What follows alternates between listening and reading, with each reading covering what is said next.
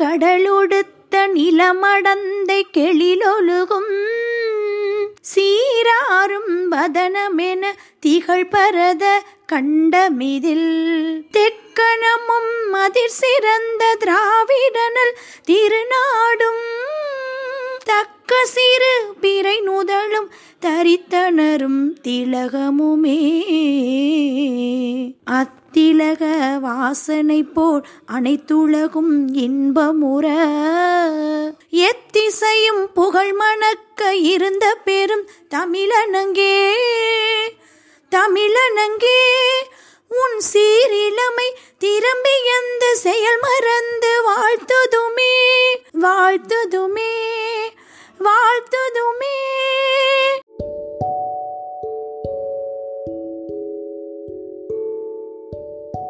வணக்கம் மாணவர்களே.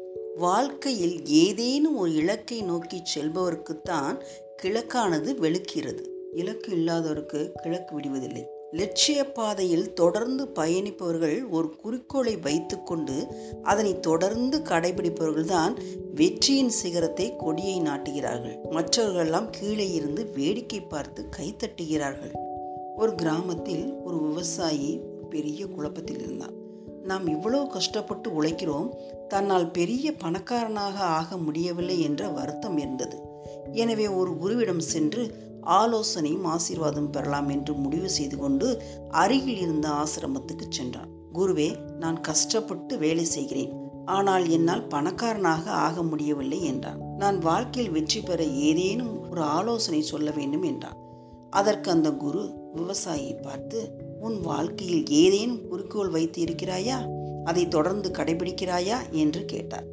குருவே எனக்கு லட்சியம் குறிக்கோள் என்று எதுவுமே தெரியாது. சரி இனிமேலாவது ஒரு குறிக்கோள் வைத்துக்கொள் என்றார் குரு. அந்த குறிக்கோளை அடையும் வரை அதே நினைப்பில் இருக்க வேண்டும். அதே குறிக்கோளை நோக்கியே செயல்பட வேண்டும் என்றார். அப்படி இருந்தால் நீ வெற்றி பெற்று விடலாம் என்றார் குரு. குருவிற்கு நன்றி சொல்லிவிட்டு வெளியே வந்தான் விவசாயி. ஆசிரமத்திற்கு வெளியே சில குயவர்கள் பானை செய்து கொண்டிருப்பதை பார்த்தான்.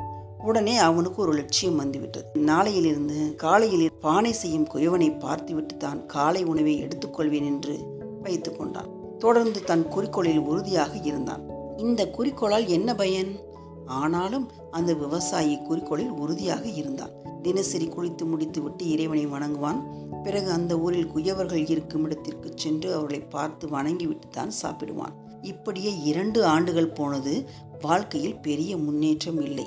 இருந்தாலும் அவன் லட்சியத்தை விடுவதாக இல்லை. குரு சொல்லியிருக்கிறார் லட்சியத்தை அடையும் வரை உன் பாதையிலிருந்து தவறிவிடக்கூடாது ஒரு நாள் கூட இடைவிடாமல் தவம் போல் செய்தால்தான் வெற்றி பெற முடியும் என்று கூறியிருக்கிறார். சரி அதற்கும் சோதனை வந்துவிட்டது. அன்று ஒரு நாள் குயவனை பார்ப்பதற்கு வெளியே சென்றான். அங்கு ஒரு குயவர் கூட இல்லை. அங்கு இங்கும் சுற்றி தேடினான் ஒருவரும் இல்லை. அனைவரும் ஊருக்கு சென்று விட்டனர். மணி பதினோரு மணி ஆகிவிட்டது. பசி மயக்கம் கண்களை சுழற்றியது. இருந்தாலும் பானை செய்பவரை பார்த்துவிட்டு தான் சாப்பிட வேண்டும் என்பதில் உறுதியாக இருந்தான். ஒரு யோசனை தோன்றியது. அருகில் இருந்த காட்டிற்கு சென்றான். அங்கு யாரேனும் குயவர் இருக்கலாம் என்று காட்டிற்கு செல்கிறான். அவன் நினைத்தது போலவே மண் வெட்டும் சத்தம் கேட்டது. விவசாயிக்கோ மகிழ்ச்சி. மணி பன்னிரண்டு ஆகிவிட்டது. பசி மயக்கம் வேறு. குயவன் அருகில் சென்றான். விவசாயி அந்த குயவன் பூமியிலிருந்து மண்ணை வெட்டி கொண்டிருந்தான். மண்வெட்டியில் மண்ணை வெட்டி கொண்டிருக்கும் பொழுது திடீரென பூமியிலிருந்து வைரங்கள் கிடைத்தது. ஆச்சரியப்பட்டு வைரத்தை வெட்டி மேலே போட்டு கொண்டிருந்தான். விவசாயிக்கு மகிழ்ச்சி. இவனை பார்த்துவிட்டு காலை சாப்பாடு சாப்பிட்டு விடலாம் என்று அவனை பார்த்த சந்தோஷம். நான் பார்த்து விட்டேன் நான் பார்த்து விட்டேன் என்று விவசாயி கத்தினான். நான் வெட்டிய வைரத்தை தான் இவன் பார்த்து விட்டான் என்று கருதி விவசாயியின் வாயை பொத்தி இதோ பார் இந்த வைரக்கற்களை பார்த்தது நாம் இரண்டு பேர்தான். எனவே இதை வெளியில் சொல்ல வேண்டாம். நாம் இரண்டு பேரும் இதனை பிரித்து கொள்வோம் என்றான். அவ்வாறே அவர்கள் பிரித்து எடுத்துக்கொண்டனர் விவசாயி பெரிய பணக்காரனாகிவிட்டார். ஒரு எடுத்துக்காட்டுக்காக தான் இந்த கதை சொல்லப்பட்டது. ஒரு உப்பு சப்பில்லாத குறிக்கோளை தொடர்ந்து கடைபிடித்தால் கூட மிகப்பெரிய வெற்றி கிடைக்கிறது என்றால் ஒரு உயர்ந்த குறிக்கோளை வைத்துக்கொண்டு அதில் தொடர்ந்து நடைபோட்டால் நாம் எவ்வளவு பெரிய வெற்றி அடைய முடியும்? வைராக்கியத்தை வைத்திருப்பவர்களுக்கு பூமி வைரப் புதையல்களை அள்ளித் தருகிறது. வெற்றியை நடைபோடுங்கள் வெற்றி கிடைக்கும். நன்றி.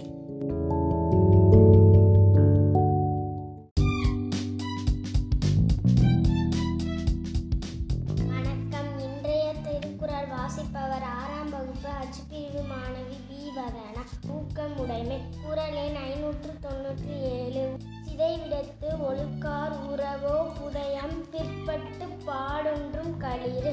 சிதைவிடத்து ஒழுக்கார் உறவோ புதயம் பிற்பட்டு பாடொன்றும் களிறு.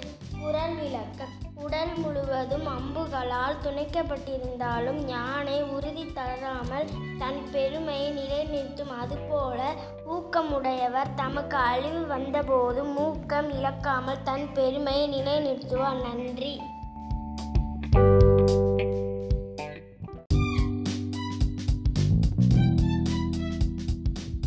வணக்கம். இன்றைய பொது அறிவு தகவல்கள் கூறுபவர் ஆறாம் வகுப்பு ஹச் பிரிவு மாணவி பி. வதனா.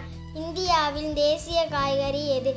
இந்தியாவின் தேசிய காய்கறி எது? பூசணிக்காய். ஒரு கண்ணை மூடி ஒரு கண்ணை திறந்து கொண்டு தூங்கும் விலங்கு எது? ஒரு கண்ணை மூடி ஒரு கண்ணை திறந்து கொண்டே தூங்கும் விலங்கு எது? டால்பின் நன்றி.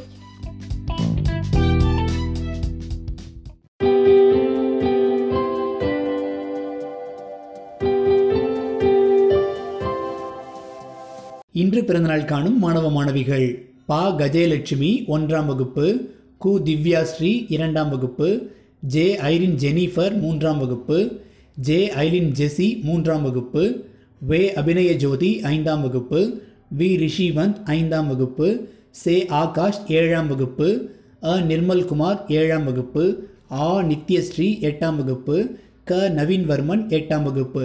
இந்த குழந்தைகள் அனைவருக்கும் நமது பள்ளியின் சார்பிலே பிறந்தநாள் வாழ்த்துக்கள். வாழ்க வளமுடன் வாழ்க பல்லாண்டு.